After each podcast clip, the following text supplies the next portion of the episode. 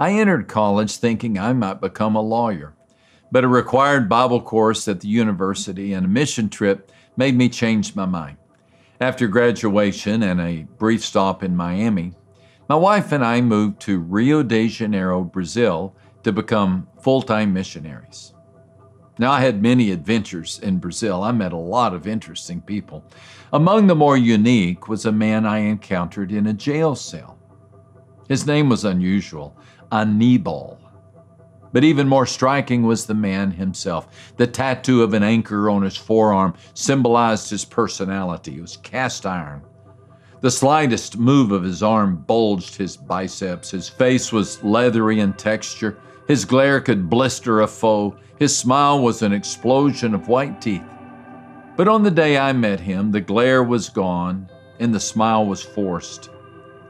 Anibal had killed a man, a neighborhood punk, as he called him, a restless teenager who sold marijuana to the kids on the street and made a nuisance of himself with his mouth.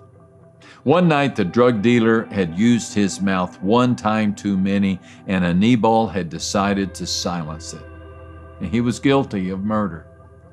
I went to the Brazilian jail cell to talk with Anibal about Jesus, and our discussion centered on the cross. We talked about guilt, about forgiveness. I watched as the eyes of the murderer softened at the thought that the one who knew him the best loved him the most. His heart was touched when we discussed heaven, a, a hope that no executioner on this earth could take from him. But Anibal did not like my statement that the first step in coming to God was an admission of guilt. He was uneasy with words like, I've been wrong, or forgive me. In a final effort to reach him, I asked, Well, don't you want to go to heaven? And he stared at the floor for a long time, meditating on the question.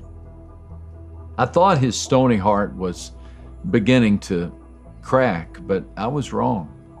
And the eyes that lifted to meet mine were not tear filled, they were the eyes of an angry prisoner. All right, he shrugged, I'll become one of your Christians, but don't expect me to change the way I live.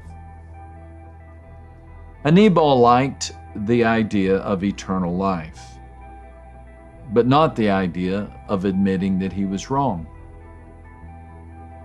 As I watched Anibal pace in the tiny cell, I realized that his true prison was not made of bricks and mortar, but of pride.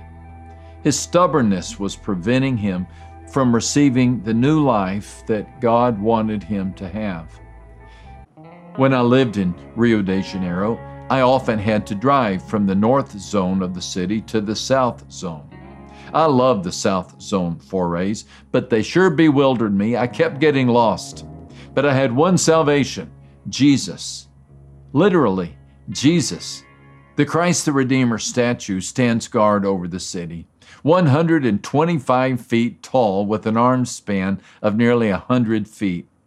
Perched a mile and a half above sea level, the statue of the elevated Jesus is always visible, especially to those of us who are looking up for it. And since I was often lost, I was often looking. If I found him, I found my bearings.